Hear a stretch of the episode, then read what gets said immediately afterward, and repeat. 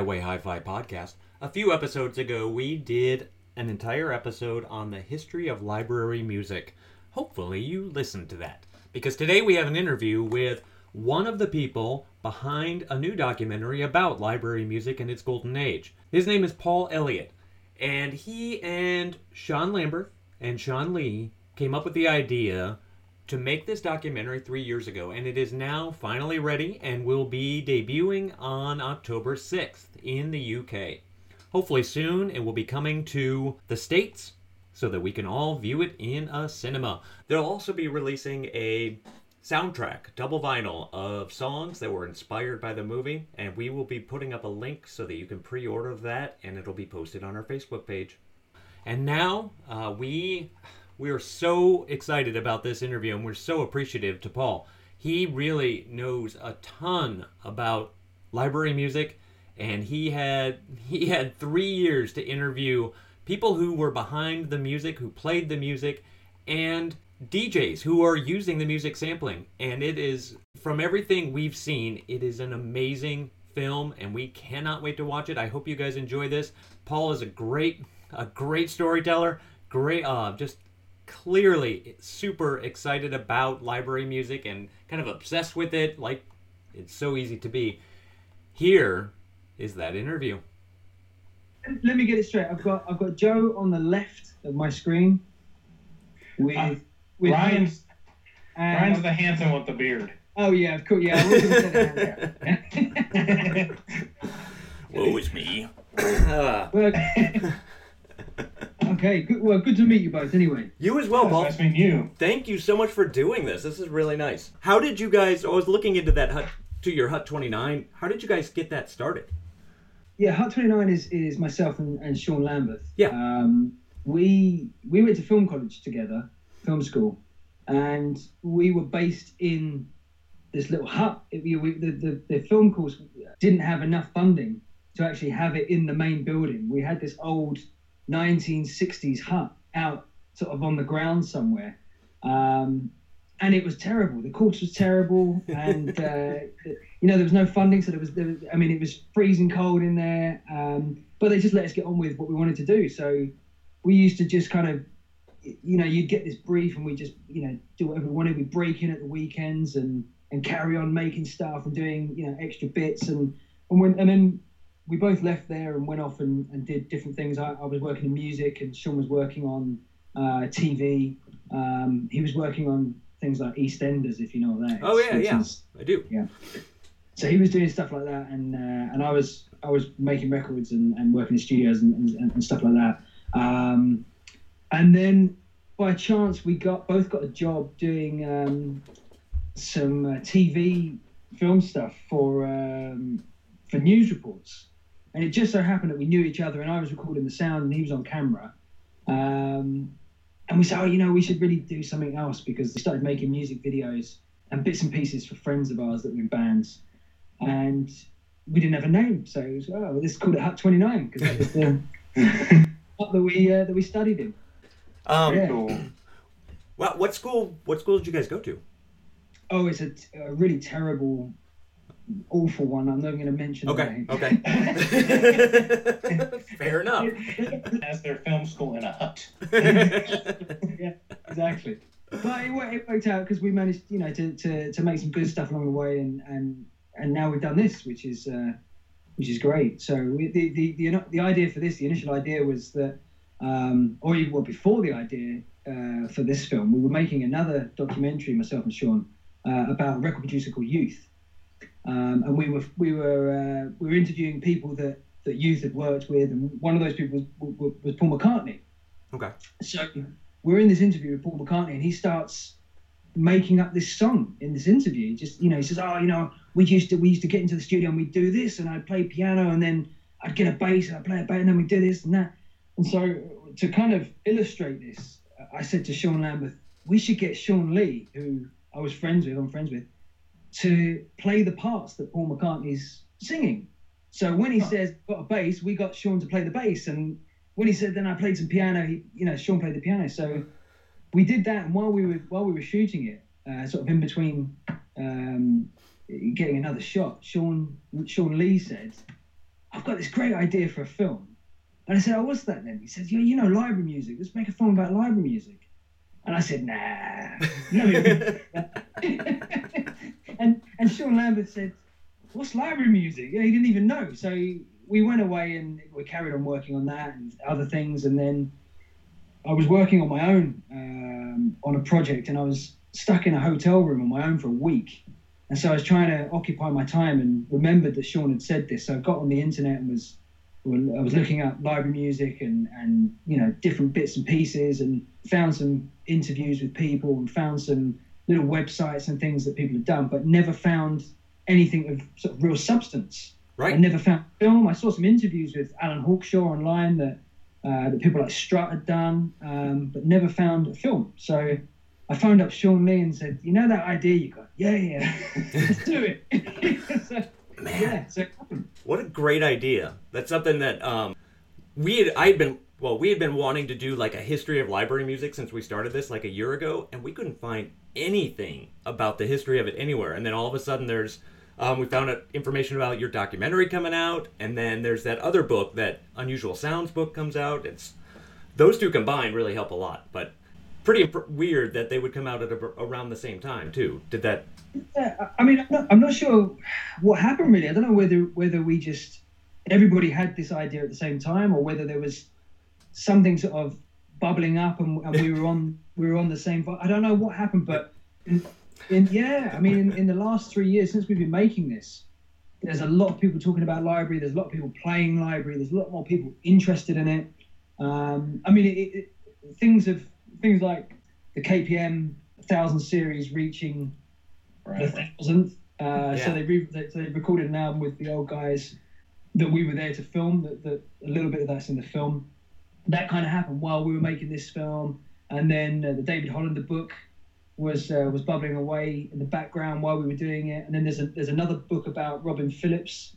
Oh, really? Um, That's. I'm really interested in that guy. Yeah, well, he, he, he was he was like an amazing character, Robin Phillips. I mean, a real visionary, and somebody that really kind of created this business. You know, it was it was happening before him, and it's it's happened after him. But but he did something that that was really special, and and kind of made like it didn't he didn't make it mainstream because it was never mainstream, but but he made it more appealing, I think, and uh, made it more appealing for for film companies and TV companies to use that music. And he kind of repackaged it in, in a way that was uh, easily obtainable and usable for editors and for directors. Um, and he really did something quite special, you know, and Yes. especially with that Green Green Sleeve series. Seems like he really transformed it. And didn't he also allow more experimentation than anybody else had to that point? Like letting people kind of do what they want as long as they also did what he, you know, they got the job done? Yeah, I mean, I think there was a lot of experimentation anyway because of the, you know, library music kind of lends itself to being experimental. You know, it's it, it's the only type of music where you can have, you know, a banjo and a, you know, and a harpsichord and, and drums and you, you know, you you can do, do whatever you like really. But um, I think was he was he into experimentation? I don't know, but I mean, there's a lot of French and Italian. I'm sure you're aware. That stuff is crazy, Yeah. Mhm. The- and that's really experimental. So I think, I think, yeah. I mean, he there is some experimental stuff that, that KPM released, but um, I think some of the the European stuff is is far more out there. I think even on the soundtrack that you have, don't you have a um, the guy from Brainticket, Joel Vander? Um, is he on that soundtrack also? I can't think of his. You know, name. I don't think he is. You know, I've got one. Oh, oh, okay. Oh, We just Oh, nice. we Yeah. just received this today, so I just had a quick look. I just uh, ordered mine from the record store I just- today. I It- told- it just, just got put up. I'm like, I'll go ahead and pre-order that one. Oh, well, thank you. We've got two sales now. yeah, then. me. Yeah, I was telling him before we got you on, Ryan. I told him we got we we pre, we pre-ordered them already. At least two people are going to buy it. so Yeah. that's a good- um, yeah, I don't know who who we've got on here. We've got. Um, I mean, I should know because it's taken me ages. so, on KPM on here, we've got. Uh, there's a Nick Ingman thing. hmm Um, uh, Brian Bennett, Alan Hawkshaw.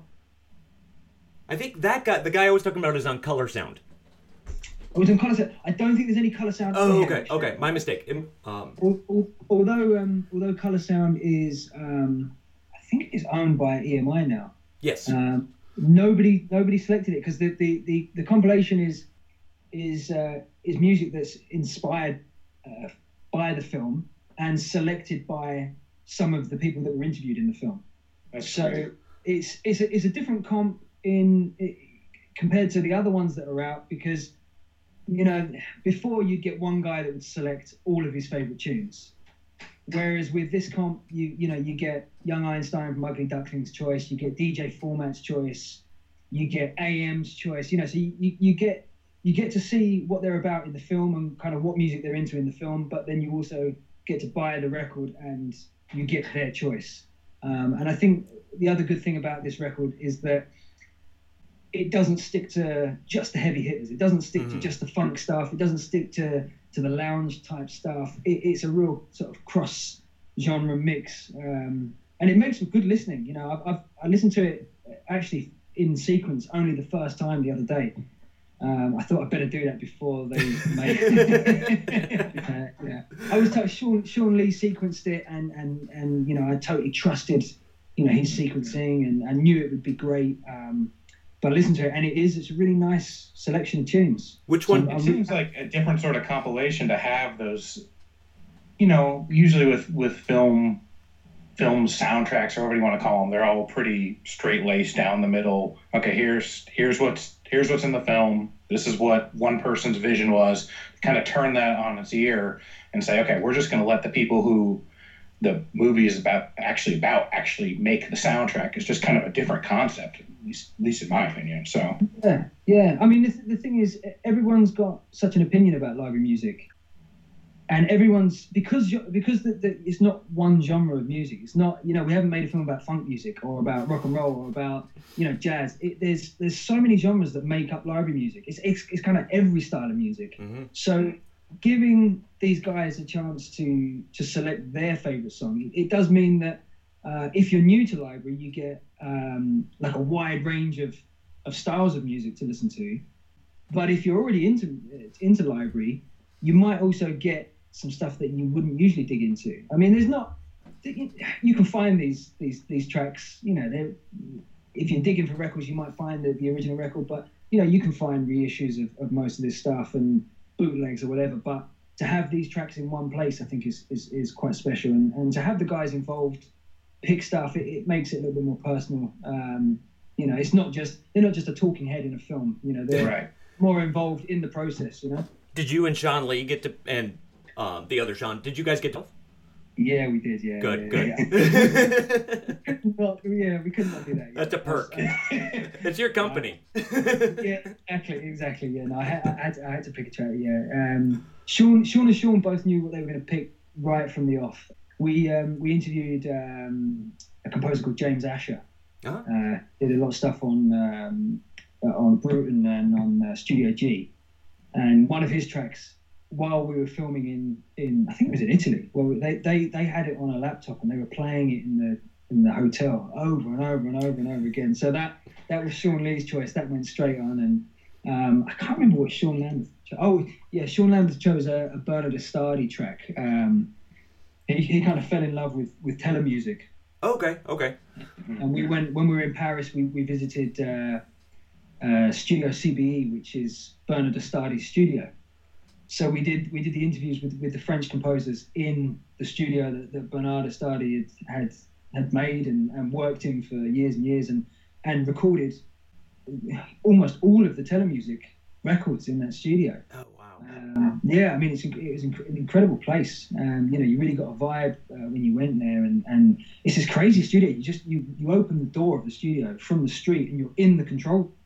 You literally go out, go in from the street into into the control room, right next to the the, the mixing desk. It's, it's a crazy place. Um, I know they're going to show you're going to show this in some of the documentary, but what are what are they like? I mean, is it just what's it what's it feel like to be in this room with all this music was either made or stored, maybe some music that nobody's ever heard? Is it just kind of overwhelming or? Um,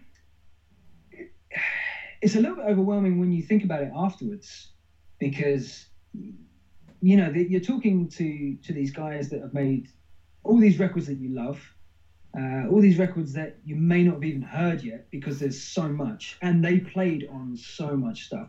The guys in in, in Paris, I mean, it, it, everybody that we've met has made hundreds of records, um, but the guys in Paris, they they made they were the rhythm section for 99% of, of Telemusic's records, so they can't even remember what they played on.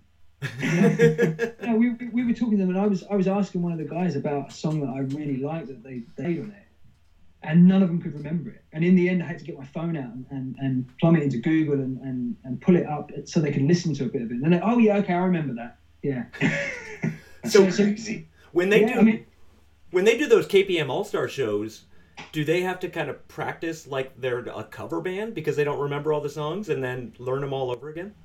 No, I think those guys those guys are slightly different because they kind of play the the, the big KPM okay. numbers. So so you'll get the, the thing from Grandstand, and yeah. you get the Monday Night Football, and uh, you uh, Alan Hawkshaw does the Champ, those kind of things. So so they kind of know. But you know, there's people like, like Alan Parker. We asked him about um, a, track uh, called "Relax Spacious."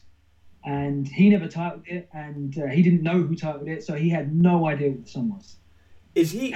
From what I read about him or saw from him, he seems like he's a really fun interview. If if I'm thinking of the right. yeah, he's great. He's he's. Yeah. I think I heard something about him on a radio show where they mentioned that one of his songs was used in like tons of porn, like, and he was just shocked that it was and he would, but he said, "Whatever, that sounds great." you know, he's but he had, well, he's funny. A lot of that KPM stuff was used in was used in porn. Um, there's a, a bass player called Les Hurdle, and uh, he plays. He's quite famous for doing the, the, the disco bass. He came up with the sort of Donna Summer disco bass thing, but before that, he was making live music and was he was one of the players on on Themes International stuff and he wrote a song uh, that was on a uh, this, the A side was all uh, tracks written by Alan Parker, and the B side was was written by Les Hurdle. And one of the tracks that he wrote was used uh, countless times on, on, on porn films because it was called "You've Got What It Takes." That's it. I think that's the one I'm talking about. I think. Yeah. Yeah. Um, that's Les Hurdle. Yeah. Okay. I think I thought there was somebody else on there too. Um, well, there's like a, there's also Dave Richmond as well, another bass player. His stuff was used all over porn, and and John Cameron as well. He you know he was his one of his tracks was used in Emmanuelle. So okay, it might have been yeah. John Cameron that I was thinking of too. That might have been who I was thinking of. There's just so many well, of those guys. Great, he's another great interview. So. so what? Thinking back to like the big stuff, like what was the first song or the first artist that really got you into into library music? Um, well, the first thing really was uh, when I was at school uh, in the music department. They had um, a load of records out the back in this, lots of shelves of different records. And I was I was DJing at the time and or sort of learning to DJ at that point. Um, so I'd dip in there when no one was around and, and go through the records and see which ones I could steal and take home. um, and I found a shelf of, of, library records. I found a shelf of KPMs and Chapels and um, there may have been some De Wolfe in there as well. But oh, there were some BBC records as well, which had really crazy noises and sound effects and things. And so those ones are just they're weird. I'll take those. So, so they, they were the they were the first library records that, that, that I had and, and that, that I was into. I couldn't really remember any of the um, any of the records except for one that really stuck in my mind, which was uh, Native Africa, and uh, mm-hmm. it's by somebody called um, I've written this in the in the liner notes actually. His name was Guy. I forgot his name. Guy something of Ghana. His name was. Okay.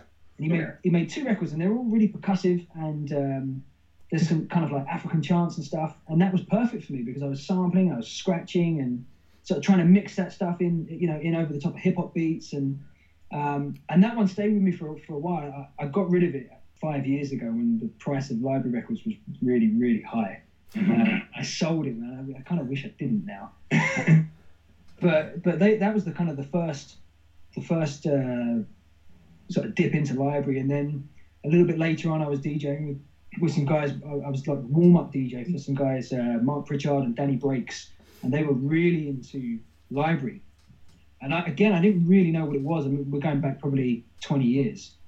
And they were saying, "Well, have you got any more of those records?" I said, "I've got loads of them. I nicked them from school." well, we'll, we'll buy them off you if you want. I said, all right, great. You know, and I'm, I'm, I'm selling them library records and, and buying you know, sort of crap hip hop that, that it's worth nothing now. You know, and I wouldn't even listen to now. But um, yeah, so I kind of knew about it then, and then then I was playing uh, things like Champ.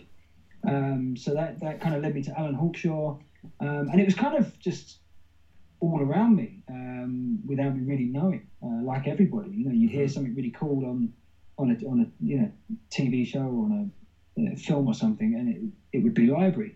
Um, and then once Sean Lee had spoken to me about this, you know, the idea for this film, I, I thought, okay, well, I better dig back into that and kind of refresh myself and, and figure out what it is that I like about this, uh, or if I even still like it. Um, and within half an hour, listening to the Yeah. stuff, I mean, it's you can't not like this music. It's such a rabbit hole to fall into. You just can't. You never know what you're going to listen to. It's like you know. It's you. Just you go down one road, and it's like all of a sudden you're in the weirdest sounds you've ever heard, and you're like, you know, I I'd never thought there'd be a sound like this, a music like this, and then it's just, you know, you're just kind of wondering how you got there.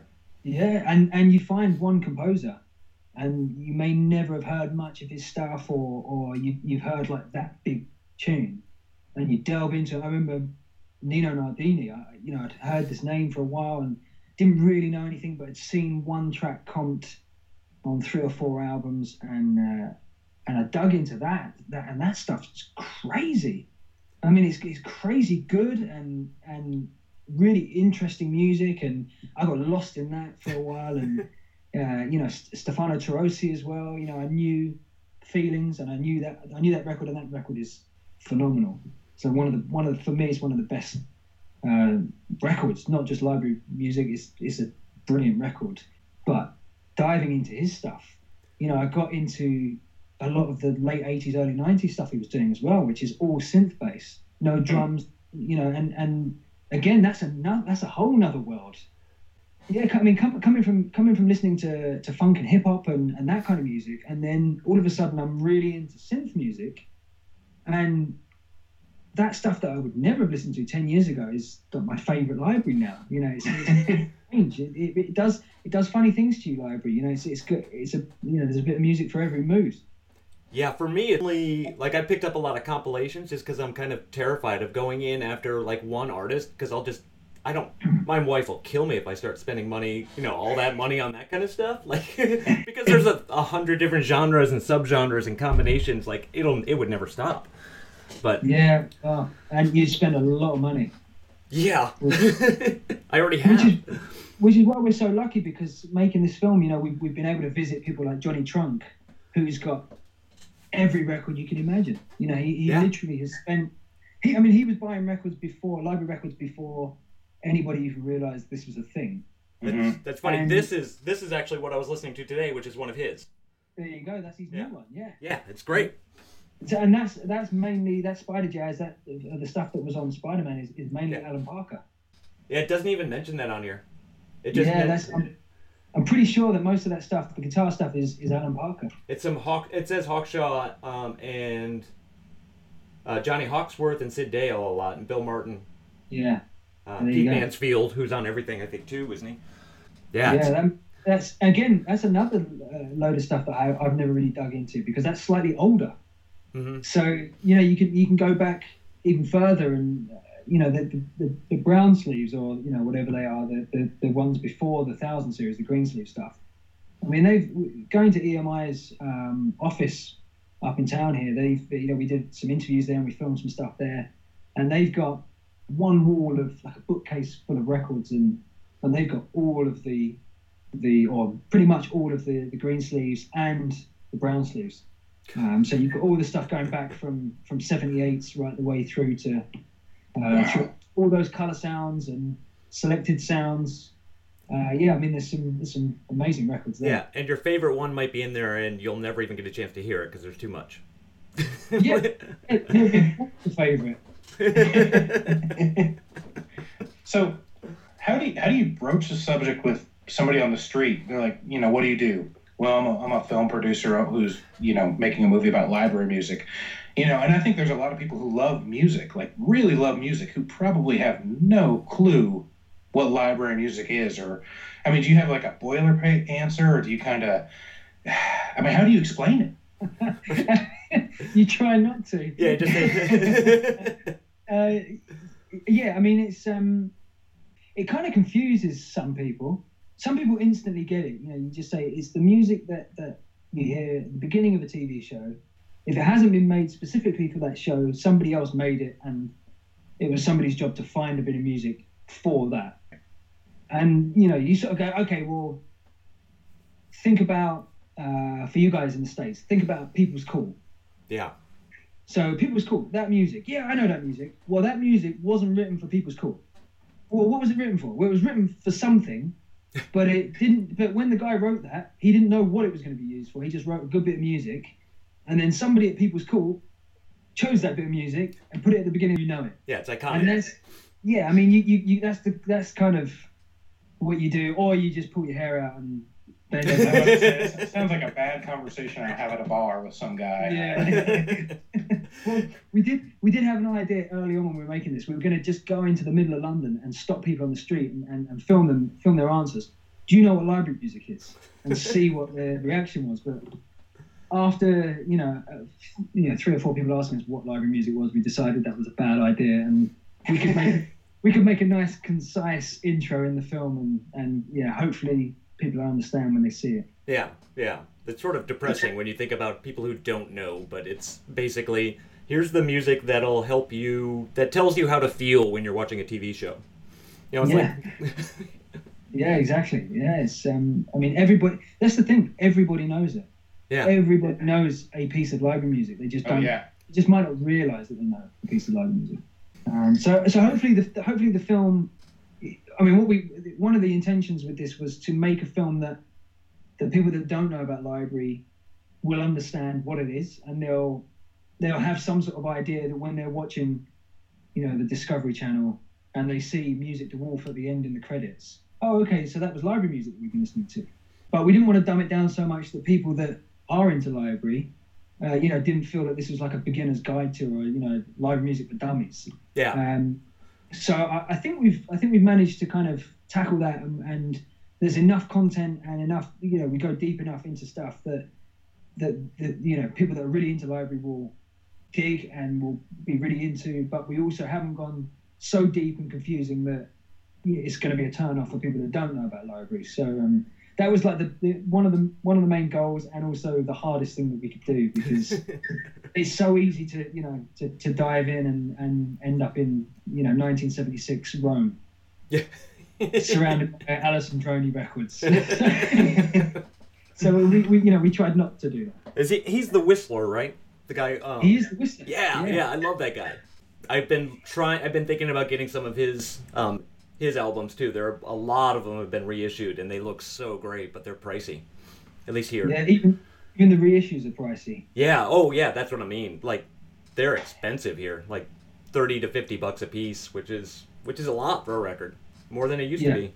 Yeah, I agree, man. But I mean, some of that stuff is is so good that yeah, kind of. Can you get away with paying fifty bucks for a record? Yeah. it depends who you tell. And is true. He's even the guy. He and his wife are the ones who actually said "mana mana" on the um uh uh the Piero. Uh, Piero Umiliani. Yes, yes, on the "Mana Mana" song, which everybody yeah. knows too. But yeah, that's that was it. We we got that story from we we interviewed um, Piero's daughters at his studio. Oh wow! Oh, awesome. We we got the story of uh, Mana Mana. Yeah, yeah, man. It's uh, it's a, it's a it's a crazy story. In fact, uh, also, the other guy that was involved in that was uh, Antonelli, Antonello Vannucchi, who was the keyboard player for uh, I Marc 4. He was on that session as well. Wow.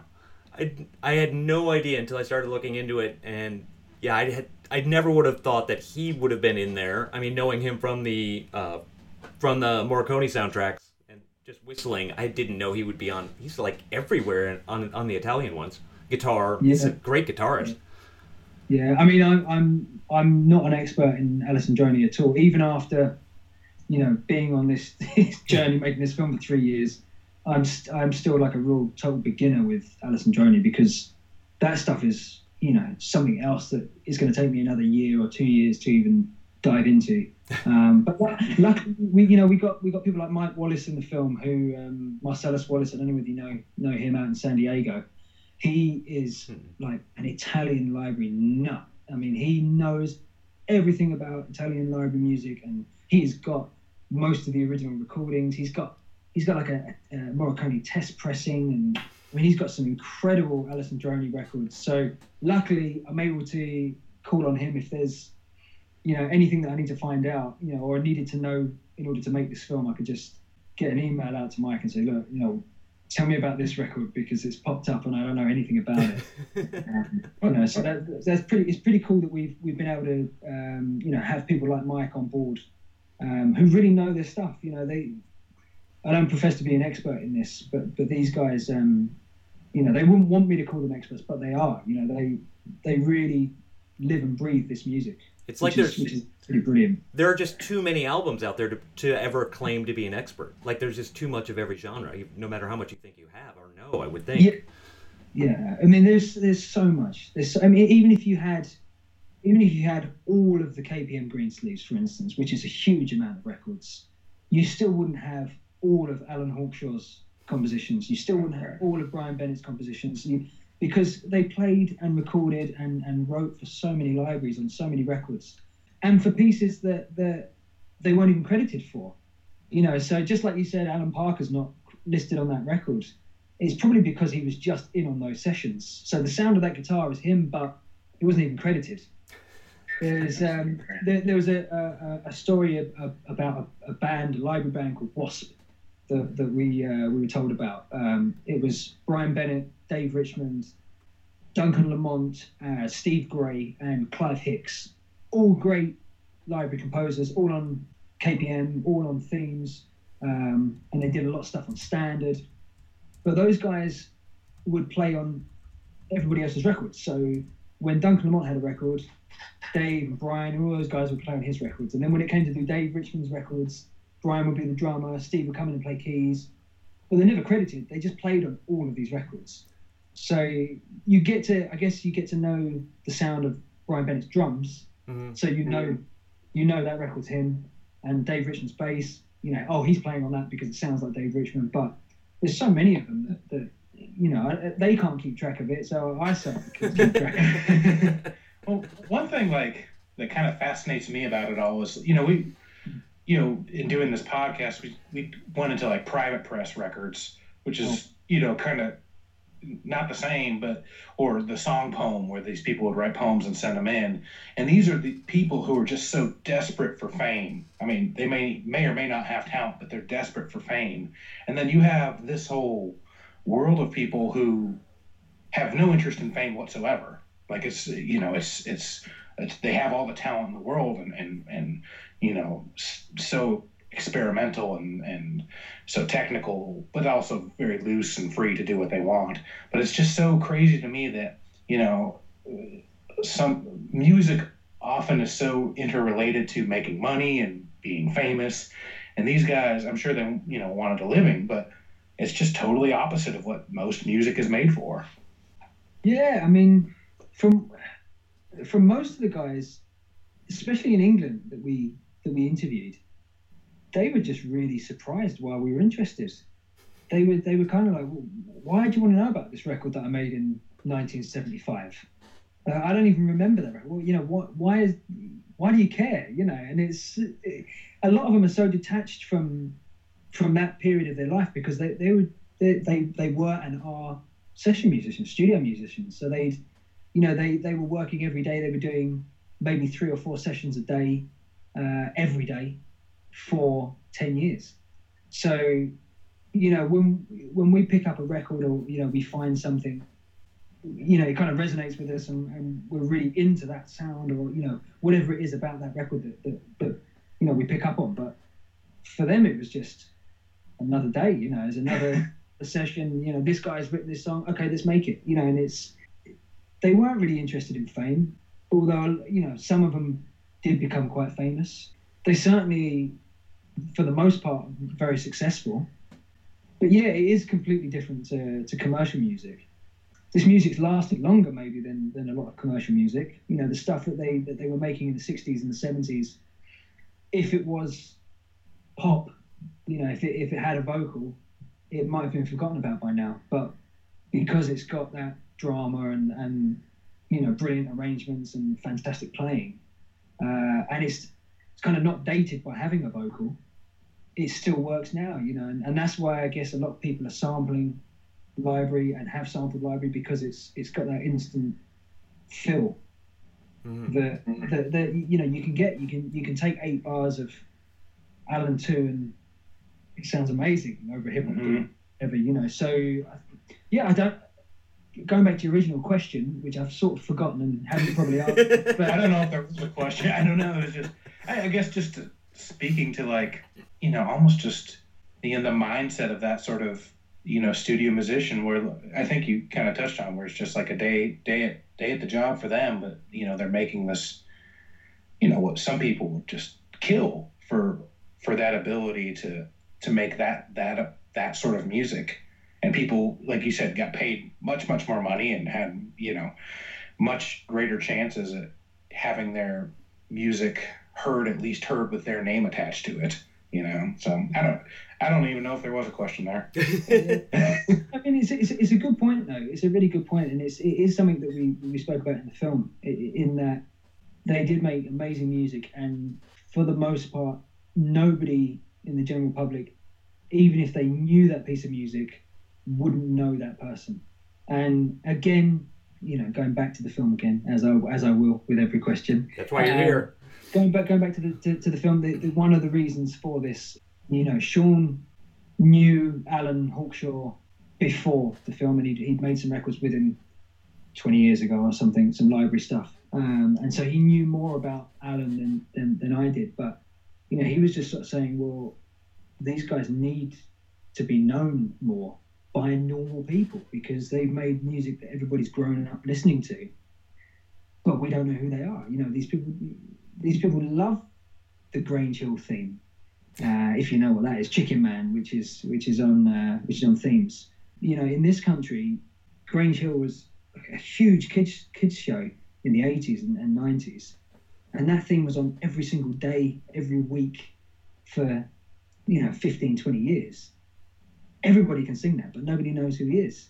So you know that kind of aspect of, of shedding some light on these guys and you know, they, they, they, you know, they've been making music for some of them 40 or 50 years. So they're not, you know, they, they are successful and people in the know know them. Um, but it is nice for them to maybe have a little bit more light and a bit more respect, you know, for their art and for being fantastic composers and arrangers and, and musicians. Yeah. Um, if, if, if we can do that and, and, you know, kind of showcase them a bit more, then I think that's a really good thing because more people should be listening to library. I think. How far back into the history of library music do you guys go? Is it a focus on kind of the golden age, like '70s, or do you and then forward? We had the intention of doing. I mean, well, uh, first first of all, the period that we that we covered was the late '60s to the sort of early mid '80s, okay. which is that kind of golden era of recording and um, studios and engineers and uh, you know using the best gear and having those huge studio spaces that for the most part don't exist anymore. And also in the heyday of these guys and their recordings. So that's the kind of era that we focused on.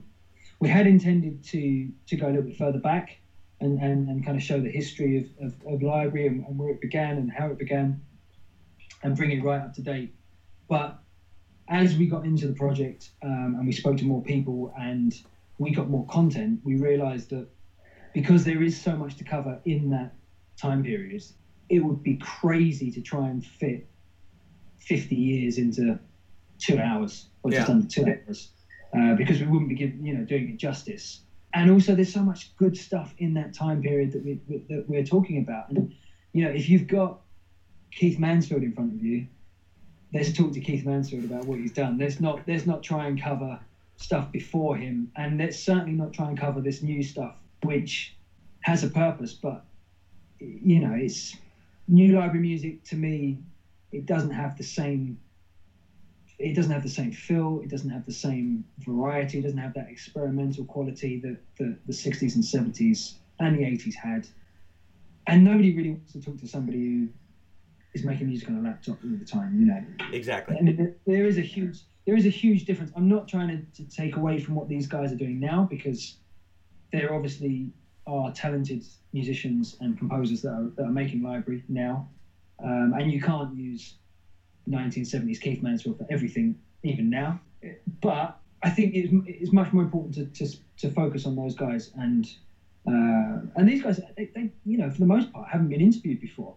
You know nobody's nobody's seen them. You know nobody knows who they are. So you know that's that's why we needed to focus on those guys. Um, and we were struggling for a while. We had a four-hour film for about six months, and it was very difficult to cut anything out because there was so much good content and you know so many good interviews from so many good people. So it was really difficult to get that down to a, a manageable size. What's the one like the biggest story you did cut out that you kind of that you would have if you had had any more room you would have thrown in? Oh man, there was so many. There was, I mean, so many hours of stuff. We to name one that was like a specific story, man. There's so many. I mean, there's there's things like um, Les Hurdle, the bass player. He he was a trumpet player, and he was in a band. They said, "Oh, we need someone to play bass." So he he worked in a workshop. His day job was working in a workshop. So he made a bass guitar. And he put a steel rod through the neck because he didn't realize how, how to make a, a bass guitar. And so it was like the heaviest thing in the world. So after about a year, he had a bad shoulder because he was playing this heavy. I mean, there's, there's, there's millions and millions of stories, millions of things about you know, famous people that made library music, and they and they would you know do things under different names so that they could the record they really wanted to make rather than the pop thing that they knew they had to make. So there was instances of that. There's a great Eno record on I think it's on Standard. I believe it's a 10 inch, and I think they it was at the time it was released at the time when CDs were being released as library, and Eno said no, I want it to be on vinyl. So Standard released, I'm pretty sure it's Standard, released a 10 inch Eno record, library record, um, and we were really interested in in uh, in featuring that, but he ref- he refuses to have any association with that record now, so he wouldn't be interviewed. And, Oh really? uh, Ah. yeah, He seems like he Oh, would just yeah. be a brilliant interview because he's so smart and eloquent. I spoke to his assistant, and uh, and that's as far as I got. Like, Okay. no, no, no. We, we don't even know what record you're talking about. And I said, well, I, I can show you. I've got a copy of it. No, no, no. We don't know what record you're talking about. He's actually had it surgically removed from his memory. You know, it wouldn't surprise me. it's funny because we were we Ryan and I were talking about library records a lot. We were talking about how everybody was so impressed in the '70s when Eno was making soundtracks for films that didn't exist, and yet library music was had been doing that for a decade. This was probably this was probably one of his records. This is you know one of these records for an imaginary film. This is probably why it was released as library because somebody at the library knew him and oh that's a, you know we do that already. Yeah. Put it with the others, guys. Yeah. Nothing special. For the film itself, like how uh, how is it going to get distributed? Is there going to be just a, a? I know you're going to be touring with the film. Are you going to put out a DVD? Is there going to be like bonus features? You know, some of those stories get cut cut out, maybe get put in with the DVD, or there is a DVD. I'm not sure when it comes out. It, it was it's supposed to be ready for the first screening that we have, which is on October the sixth. Um, so only a couple of weeks away. So I'm hoping it's going to be ready for then, so that when people come out of the screening, if they enjoyed themselves, they'll want to buy a copy and absolutely. and watch the 47 minutes or so of, of DVD extras that we've got on there. So we have got, I think there's 10 or 15 extras, um, just little short snippets um, of things that, that, that didn't quite make the film. Uh, not everything, unfortunately, because uh, by the time I'd, you know, I'd spent three years working on this, I I kind of had enough of, of trying to cut of trying to cut this stuff. So we've got it we've got it on the hard drive. So if if um, you know, you never know what happens. We we might we might be able to dip back into it and release some of the other stories, but. There's some stories in the film, and, and then, like I say, we've got the DVD extras. So the DVD will be available, um, hopefully from commercially. I think uh, distributed through Leger, where you guys are getting the record from. They'll be doing the DVD as well, so you'll be able to get both of them. Uh, but we're also doing screenings with uh, question and answers with with us, me, myself, Sean, and Sean, uh, and also we, we're uh, we're having guests at some of these screenings. So come along and, and, and you might get to have a Q and A with one of the composers or or one of these uh, collectors or diggers that's uh, that's in the film. And then also we're doing some crazy after parties where we're we're DJing library music and um, and that kind of thing. So yeah, it, it all kicks off in a couple of weeks' time at the British Library in London, which is which is going to be incredible. I know it's miles away for you guys. So Yeah. You're not going to make it, but um, It's already sold out too, right? it's it's sold. Yeah, I mean, it's sold out really, really quickly, which is um, Congratulations. That's awesome. Yeah, That's great.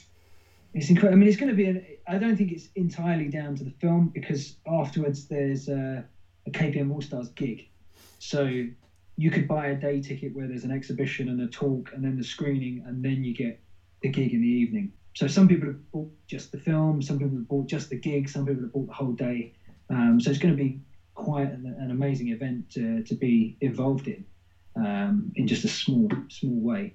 Um, but then after that, we're, we we kind of take it on the road a little bit. We're doing um, some screenings in Germany and some more in the UK, and in um, we just got one in Copenhagen coming uh, for January, and then we are hoping to bring it over to the states uh, and do a, a couple of screenings in uh, in the states. I think we've got LA kind of lined up now, um, but there's some requests from different places. So um, I'm hoping that we can get out and you know kind of bring the film to a to a bigger audience in cinemas. You know, it's great to be able to buy Yeah. the but but to be sat in a room full of library fans and seeing it, would- you know, would be a whole another experience. The the trailers that you guys have on the Facebook page are, are great. It's such a So very much good, fun. very good, teas- very good teasers.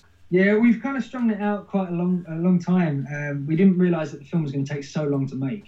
It has taken uh, at, at least eight months longer than I anticipated uh, that it would take. I mean, it's been a long process, you know, three years, and we travelled to. I'm just doing my putting my charger in as well. Like if, if there's any kind of noise, if I disappear for a second. Um, you know, we've we've we've been to five countries, I think, and interviewed over over 50 people, and there's about 120 hours of, of footage, and um, uh, we've listened to thousands of library records. uh, you know, so it's taken a, a huge, it's been a huge task and taken a like a hell of a long time to, to, to make. Probably wouldn't have done so if if uh, it would have been a bit quicker if there'd been more than just three of us on this. Um, yeah. You know, I kind of we, we made as I said before, we, we made a film, Sean and, and myself, Sean Lambert and myself, we made a film a couple of years ago. And that again, that was just the two of us that made this documentary, an hour documentary. And that was manageable. That was okay, you know, but, but this is a huge, huge undertaking. And about two thirds through through making it, I thought, we're crazy. Why are we doing this? This is mad, you know. But then you watch it and you think, wow, okay, I know now, you know, I realise why it's uh, it needed to be done because if we didn't do it, I don't think anyone else was going to do it. It- You know, and and not that people weren't going to do it because it's not an interesting subject, but it's just it's maybe not a subject that would be commissioned, and it's maybe not a subject that this that people with no budget would would make, and and that's what we've done. We literally went, okay, this is a great idea. These guys are going to be gone soon, and if we don't do this, then those stories have gone. And you know, there's no point doing this when there's none of these composers left. You know, this this really needs to be told by these people, and and Right. and they and they also need to know the influence that they've had on new music, and you know, and and why people think their records are so great. So we had to do it. How hard was it to get interviews set up? Were they pretty? Sounds like they were pretty willing to do it.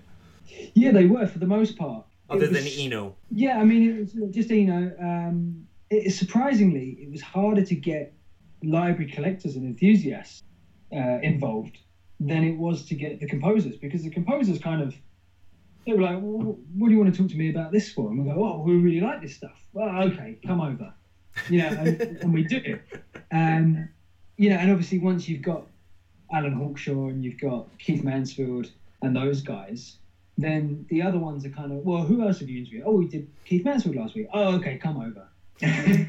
you know, I, I don't know. Maybe you know, maybe Brian Bennett gave Alan Hawkshaw a call, and you know, who are these jokers Uh, you know, they, they want to come over. Yeah, they're all right. Send them over. Yeah, you know, they, they might have been sort of talking about us, but yeah, they. I mean, they were for the most part they were pretty easy to, to get hold of, and and and I think they were quite interested in in seeing you know why we were doing this, um, and, and quite sort of intrigued about you know after all this time why people are still interested.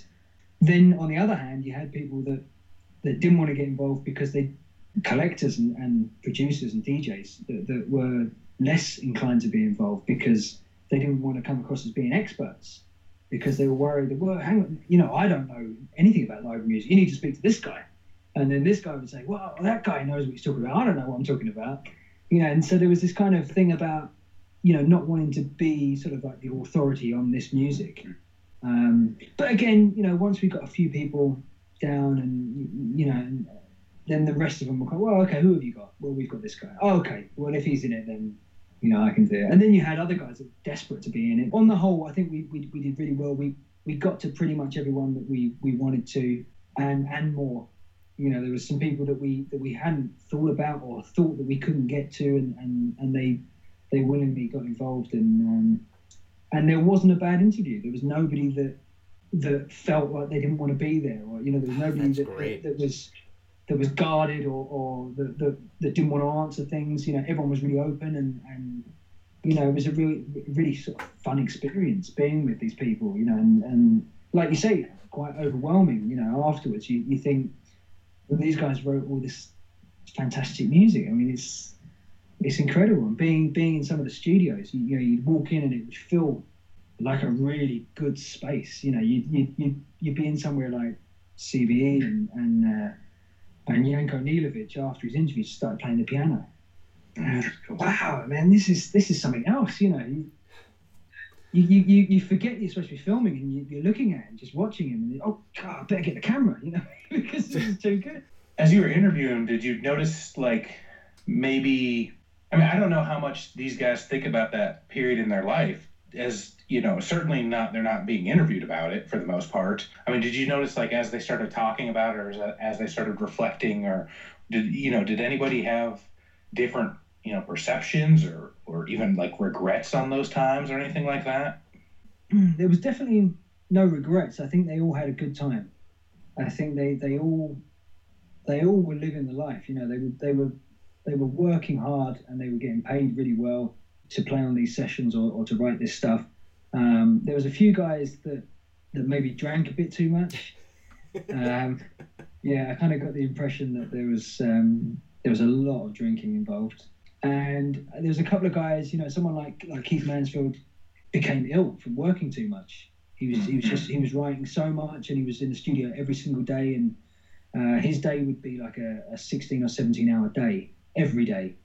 Um, so it got to the point where he was burnt out in terms of the, them sort of reminiscing, there was everyone was really happy about you know, you know talking about that that time period, and um, there were certain people that everybody loved. Everybody loved Robin Phillips. That that came across right from the start. You know, everybody thought that he was really great to the composers, to the musicians, and you know, everyone loved his leadership, I guess, and the way he did things. He, he helped he helped them with their music. He helped them to you know with the right briefs. He helped them with the right studios and put put them with the right engineers. So everything about him was good, I guess. If you were if you were if you were working for him, um, and that definitely came across with with a lot of the guys saying great things about him, um, and for the most part, great things about each other. You know, they they were all a sort of little gang. You know, they'd they'd be on the same sessions with each other most of the week, so they knew each other really well. And that was the same you know like in london you had a, a, pocket full of musicians that would work together and in, in, france the guys in paris they all worked together so they were great friends and they had a great day because we interviewed four of the, the studio sharks as they were known uh, and janko nilovic at the same studio in the same day.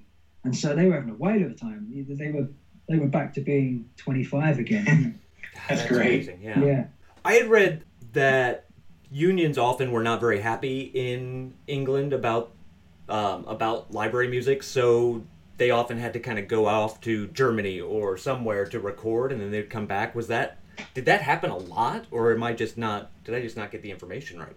Like, did they have to No. go out and record somewhere else and come back right yeah, away? you, you got that right. You got that right. Apparently, there was a musicians' union ban for I think it was a couple of years. So the union, as far as I understand, and we spoke to um, we spoke to quite a lot of the composers about this, and also to Adrian Kerridge, who was the engineer for most of the KPM stuff, and he was the engineer for a lot of the stuff that they did in Germany and in Brussels. They, the musicians' union, decided that library music was bad for musicians because at the time uh, television pro- programs had live bands or live orchestras, and uh, playing library music would put all those musicians out of work. Uh, because why would you need musicians when you've got a bit of vinyl that's got music on it? Uh, they didn't kind of get that you would need both. Uh, so the musicians union put a ban on library music to be recorded in the UK. So I think Rob, I mean, De- Dwarf were were recording in Europe already, and they were using a lot of European composers already.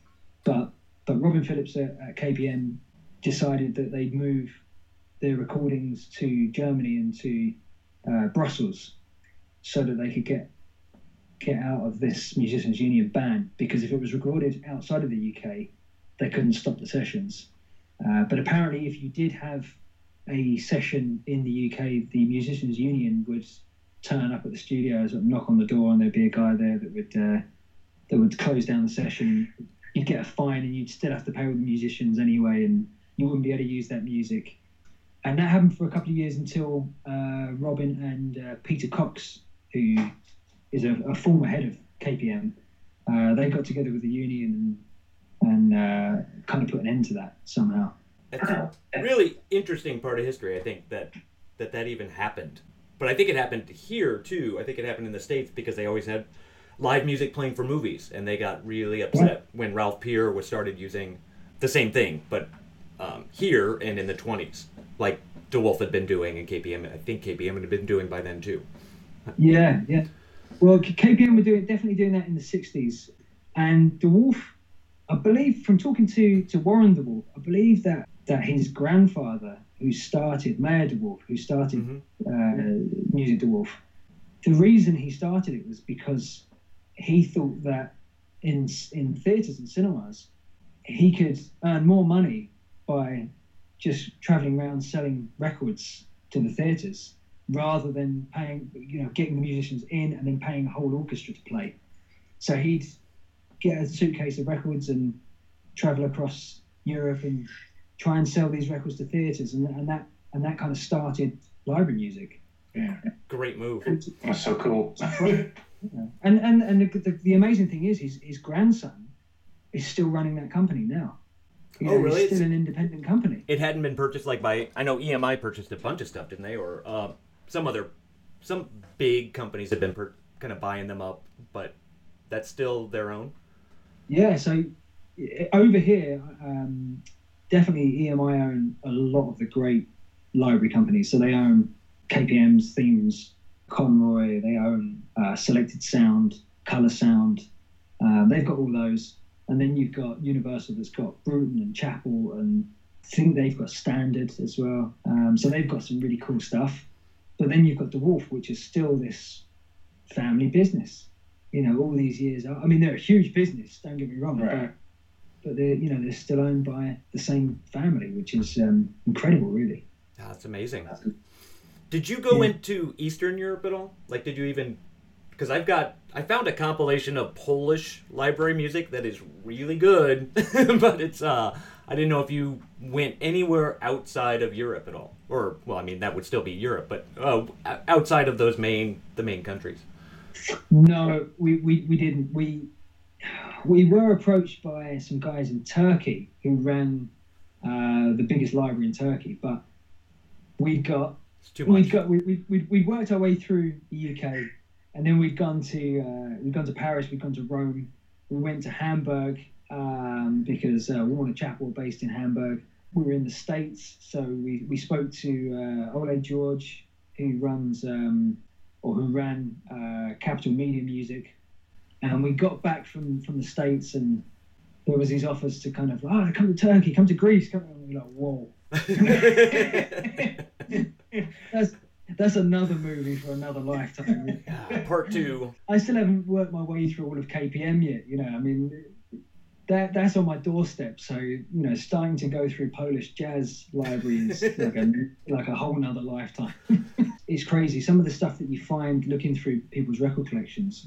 Um, uh, we are at DJ Format's house, and uh, you know he's pulling out all these all these records, and yeah, oh, I found this one here, I found this one, and he he had a load of um, uh, U.S. Air Force uh, library records. Huh. What are they? You know, and it's uh, and it was a, a, a series of records that that the U.S. I'm sure it was the U.S. Air. It wasn't the Army. It was the Air Force. hmm And he played these cuts, you know, and he was like, wow, you know, what's this? He said, I, I only came across this, you know, and it had like five records. He said, I've never seen any since. And it's like, wow, man, you know, Crazy. there's so much stuff that you just, you have no idea about. So they might have just been producing those for their own like internal videos or well, films at the time. Exactly. Yeah. Wow, yeah. that's really cool. Yes. So That's they can, insane to even think about. yeah. And so if you imagine that every country's doing that, uh, and there's multiple companies that are producing those in every country, you, you could go on your entire life and never listen to those. Not even close. Yeah, and and also the other thing as well that you, that, that, that you forget about when you're doing this is is that you know you might you might love this this record, but realize that there was only 200 copies ever made. Half of those have been destroyed or lost. The other half are, are like hidden in a garage or in an attic or somewhere, and then there's 10 people that have got pristine copies of it. You know, so really there's only a handful of copies of these records in the world left. Um, you, you know, it's- I mean, how do you even find them? I, I, I wouldn't even, I wouldn't want to be digging for records now because No. it's just like disappointment. Yeah. yeah. And they're so expensive now. Like they used to be, at least the theory we came up with, and it seems like 20 years ago they were really cheap, and I think that's why DJs were picking them up and finding them really, in, and they're great, discovering all this great music. And now they're super expensive and much harder to find. Yeah, the, the bubbles burst. Sampling really, really pushed the price up. Like once, um, once some of the more high-profile hip-hop producers were using uh, library, all of a sudden everybody else was well. Okay, so we've used all of James Brown breaks, you know, and, and they now cost a fortune. Where do we go? Okay, well I found this stuff. This is you know nobody knows what this is. We can use it, and then all of a sudden, okay, everybody knows what that is now. So. um, you know, I mean, what can you do? What can you do? I mean, the, the, there's people that have got the money to, to pay for it, and, and if not, there's you know comps and reissues and stuff. I know you say that the reissues are, are expensive, but you know, there's there's records like that that, that you know the record Psycheground. No. It's the Italian. Oh man, well, it's in the film. So you, Okay, good. it's there, but the, I mean that's that's a, a bonkers record. It's it's a, it's an Italian, it's kind of like a psychedelic rock record. Um, I found out the other day that it's Stefano Torossi and Sandro Brugnolini that, that produced it. It's, it's really far out. It's crazy, and original copies of that are extortionate, like thousands of, of dollars. Um, but there's a reissue of that now, so you know you can pick the reissue. I know the reissue is like a hundred dollars or something, so it's an expensive record, but you'll never ever find Psycheground. Right. Psycheground. Yeah. I, I wrote it down, Yeah. so yeah. Okay, good. Yeah, I'll, I'll send you. I'll send you a link. Yeah, but I mean, it's, it's it's a great record, but you're never going to get it unless you get that reissue. So Is there one or two records like that you came across that you're like, oh, I wish I could just reissue this?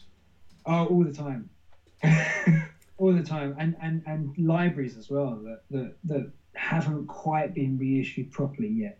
That definitely need to be. Um, there's obvious things like Themes International, which has got so many good tracks and so many good composers working on those. That really that sh- that should have a comp all in itself. You know, you could pick, you could have a double album of, of brilliant stuff from Themes. I'd love to do that. I'd love to have that. Um, I don't even think we got anything from Themes on this record. Oh no, we have, we have. We got one, we got one track from from Themes on there.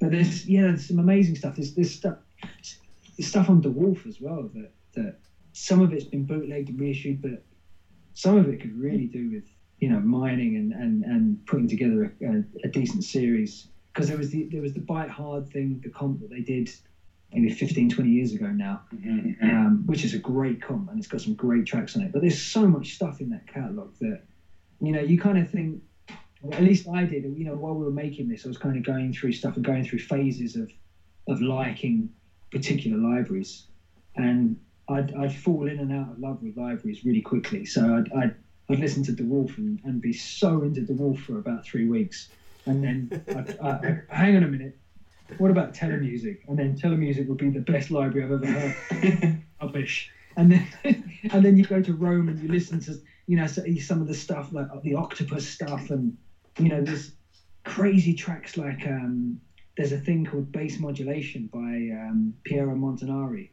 and it's and it's him playing bass and singing through a Leslie. So you get this, you get this weird sort of warbling vocal that's that's, that's singing the bass line he's playing. And it's like this is the best thing I've ever heard. And then the following week you go somewhere else and you hear something else. So it's you know there's so much great music that you know it, I mean I'd love to have it all, but I'd love to put it all together in one place because um, yeah yeah you know it, like I say it's it's really hard to to find these these tracks and even with one compilation, we haven't been able to include the, the vast. It's impossible. Oh, yeah. Possible. It's just impossible. Did you get into? Did you ever fall into that underwater music? I keep. I've been reading about that, and I can't. Like I've listened to a lot of the, at least clips from a lot of them, and I still don't quite get what the difference is between that and other library music. I mean, do you know what I'm talking about? No, I, um, I've I've only heard about this. I, have never heard anything. I think it's Sven um, is kind of like one of the big guys, and I think it's mostly because his stuff was used in a Wes Anderson film. But he's got a it's a really cool album. I wish I could remember the name. I'll send it to you. Um, but it's like this series of, and it was like its own subgenre of just what was called underwater music, and I don't I don't get it. I I mean it's good, but I don't understand what the difference is. It's not uh, it's, uh, Sven Libaek is not the guy that did um, Solar Miss. Is it Solar Miss? He did Solar something. I think that's right. It is. Um, I didn't think it was Myst, but maybe that's one of the fifty he did. Um, and he's like an Australian guy, I think. Oh, okay, yeah. So yeah, he did Innerspace, didn't That's he? the one. That's the one I was trying to think of. Yeah. Yeah. Oh, yeah, yeah, yeah. Yeah. what's the other one he did? Uh, oh, Solar Flares. That's the one. Solar Flares. Yeah. yeah that's, that's a great record. Yeah. Um, both of those are really good, but uh, the Innerspace one is the one that Wes Anderson used, or uh, I think Mark Mothersbaugh is the one who grabbed him, but like five tracks from that are used in the Life Aquatic movie. Oh wow! So the underwater thing. So they they're using that that inner space. When I when I search that, that's what comes up. Yeah, but I don't know. I mean, it's it's a great album, but I don't know. It's not like the music is being played in a in a tank or an aquarium or something. It's it's music, you know. so I don't I don't understand it. I was hoping maybe you would uh, be able to tell me about that.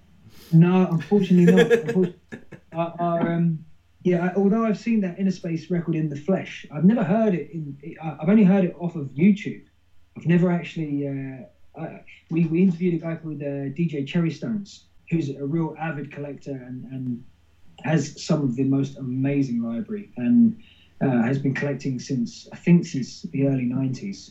Um, and he had that on the side. He just had as part of his collection. It was just that Inner Space was there and so I, I, I asked him about it. Said, oh yeah, you got to listen to that. It's a great record.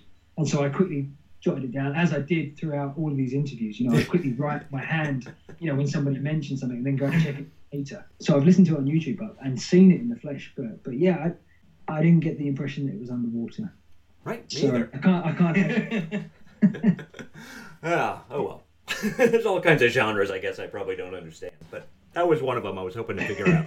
Is there anything else that you'd want to say? I mean, I don't think we have a huge audience, but I think everyone who listens to our show will want to see the movie and uh, oh. uh, hopefully buy the record.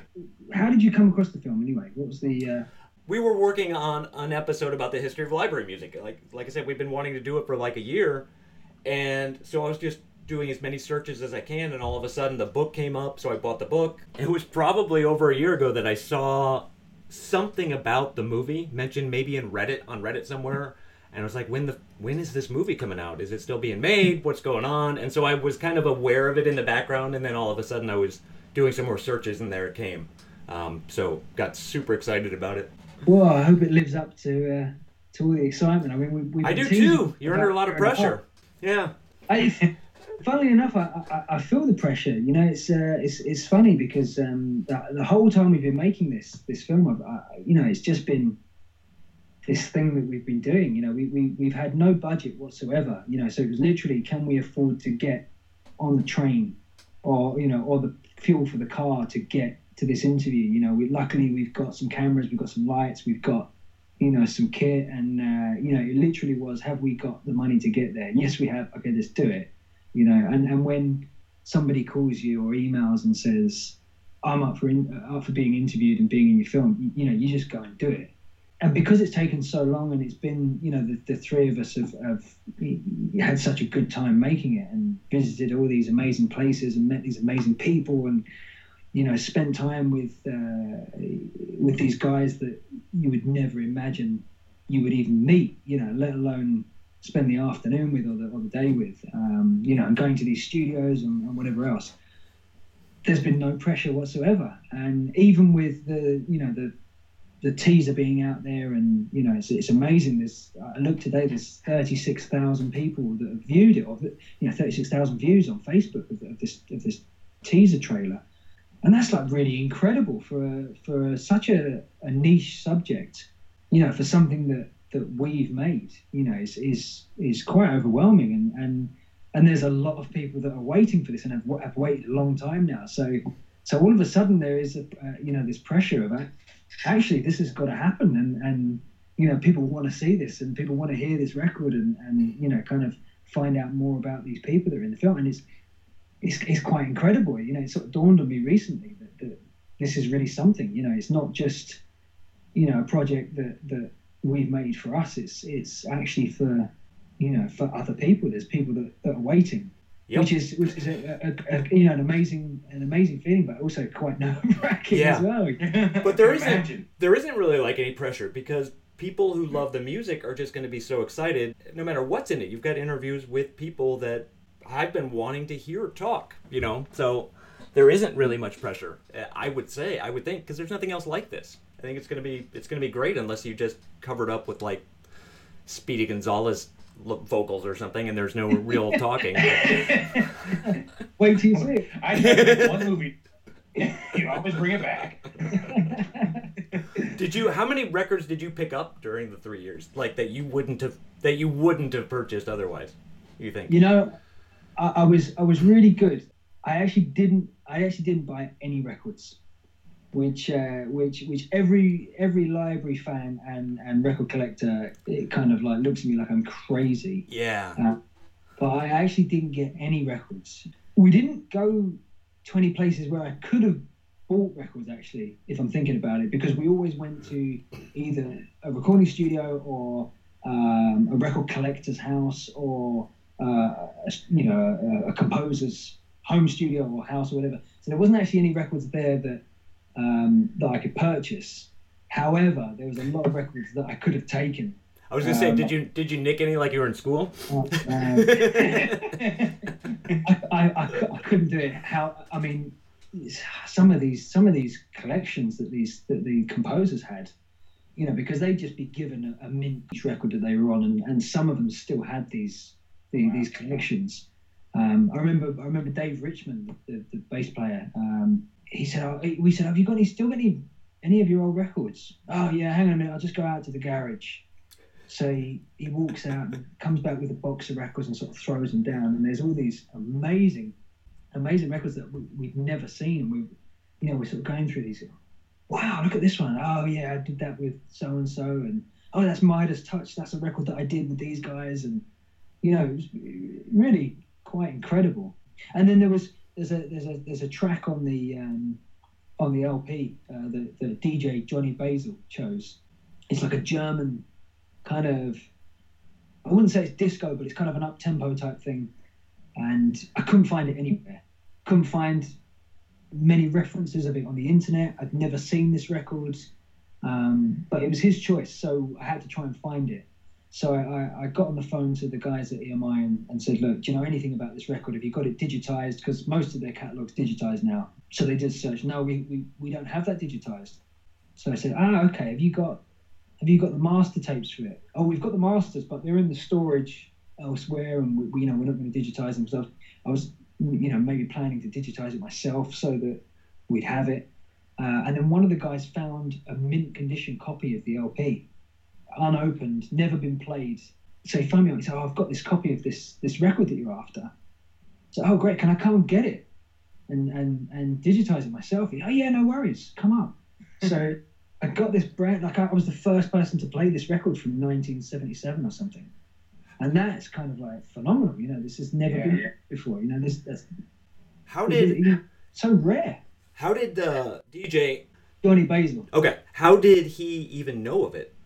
I mean, you'll find out in the film, but this guy, okay. been, oh, okay. he, he was probably the first person to, to dig library records. Okay, Um, it, it turns out that he was he was collecting library in the 80s.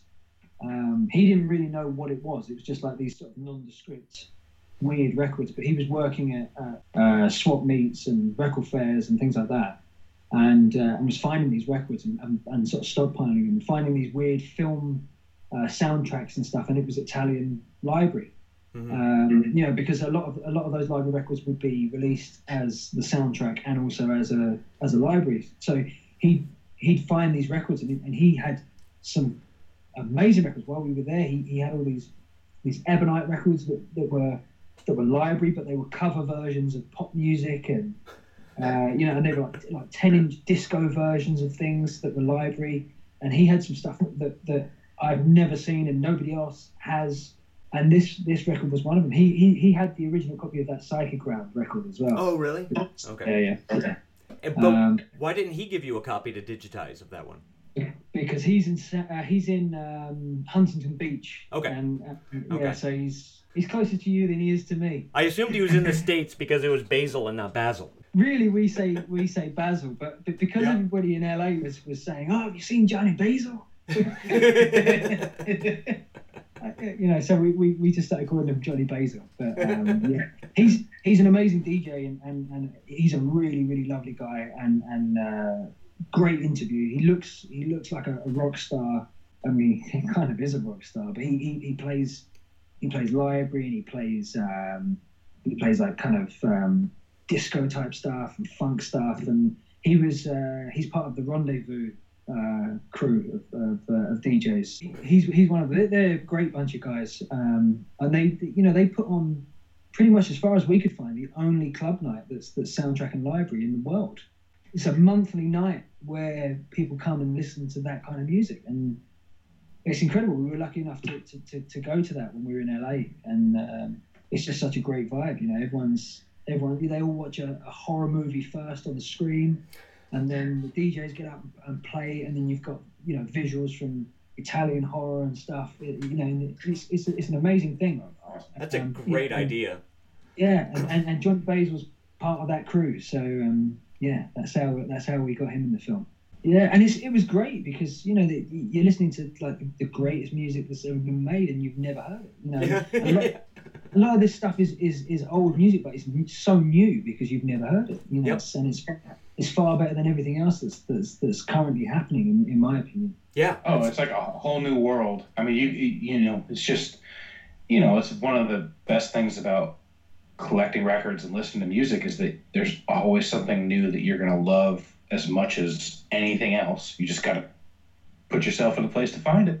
Yeah, exactly. But a lot of the, a lot of the interviews, you know, we'd, we'd interview for an hour or for an hour and a half, and then we'd spend three hours listening to records because you know you'd talk about something in an interview, and, and then and you know you'd see you'd see the guy pull it out and kind of leave it on the side, and then you'd speak about something else, and he'd pull it out and show you the sleeve, and then put it Right. down. Yep. And at the end of the interview, you've got a stack of twenty records, and he all he wants to do is, is play them to you because you know you've been talking about them and, and you've never heard them, and it's got the best drum break, or it's got that crazy mandolin, or it's you know or whatever it is that you know the the vocal through the Leslie, you know, with the with the bass, you know. There's, there's so many incredible snippets. You know, the, the track might be two minutes long, but it's, it's like a crazy two minutes that you're never going to hear again because only that person has that record. You know, and unless he's going to, unless he digitizes it and, and zips your copy over, you, you're never going to hear it again. Just being able to hear it once, even if you don't get a copy, that's often kind of even even cooler. Like I got to hear this, Yeah. and there isn't a there isn't a digitized copy, and I'm never going to see a physical copy. That's kind of fun.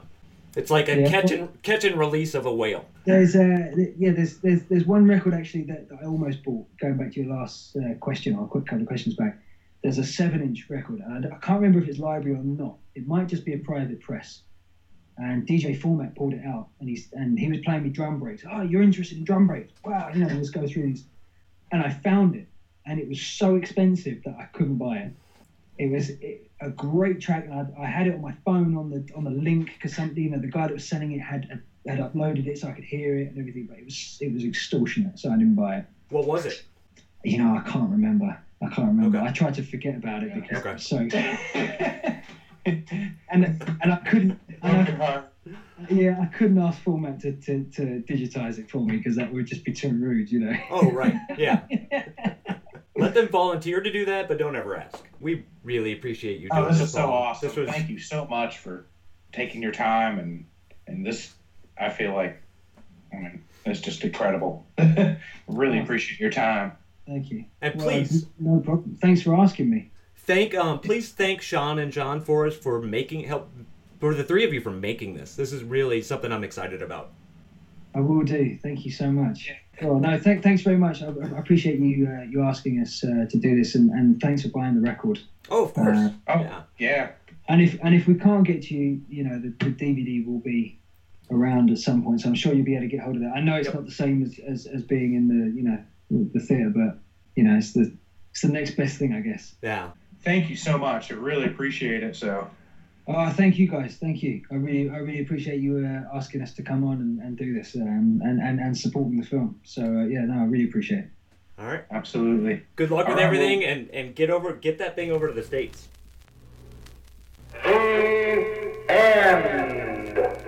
A couple of guys uh, right at the beginning of this process thought it was music that you would get in a library. You know, it's like, why are you making a film about music you rent from the library? It's NFL draft season, and that means it's time to start thinking about fantasy football. FantasyPoints.com features industry leading experts and prognosticators using proprietary hand charted data to help you score more fantasy points. FantasyPoints.com is the place to go for whatever kind of fantasy football you play. Whether you play fantasy football, daily fantasy sports, or do a little bit of everything, Fantasy Points has the meticulously researched content to guide you to victory.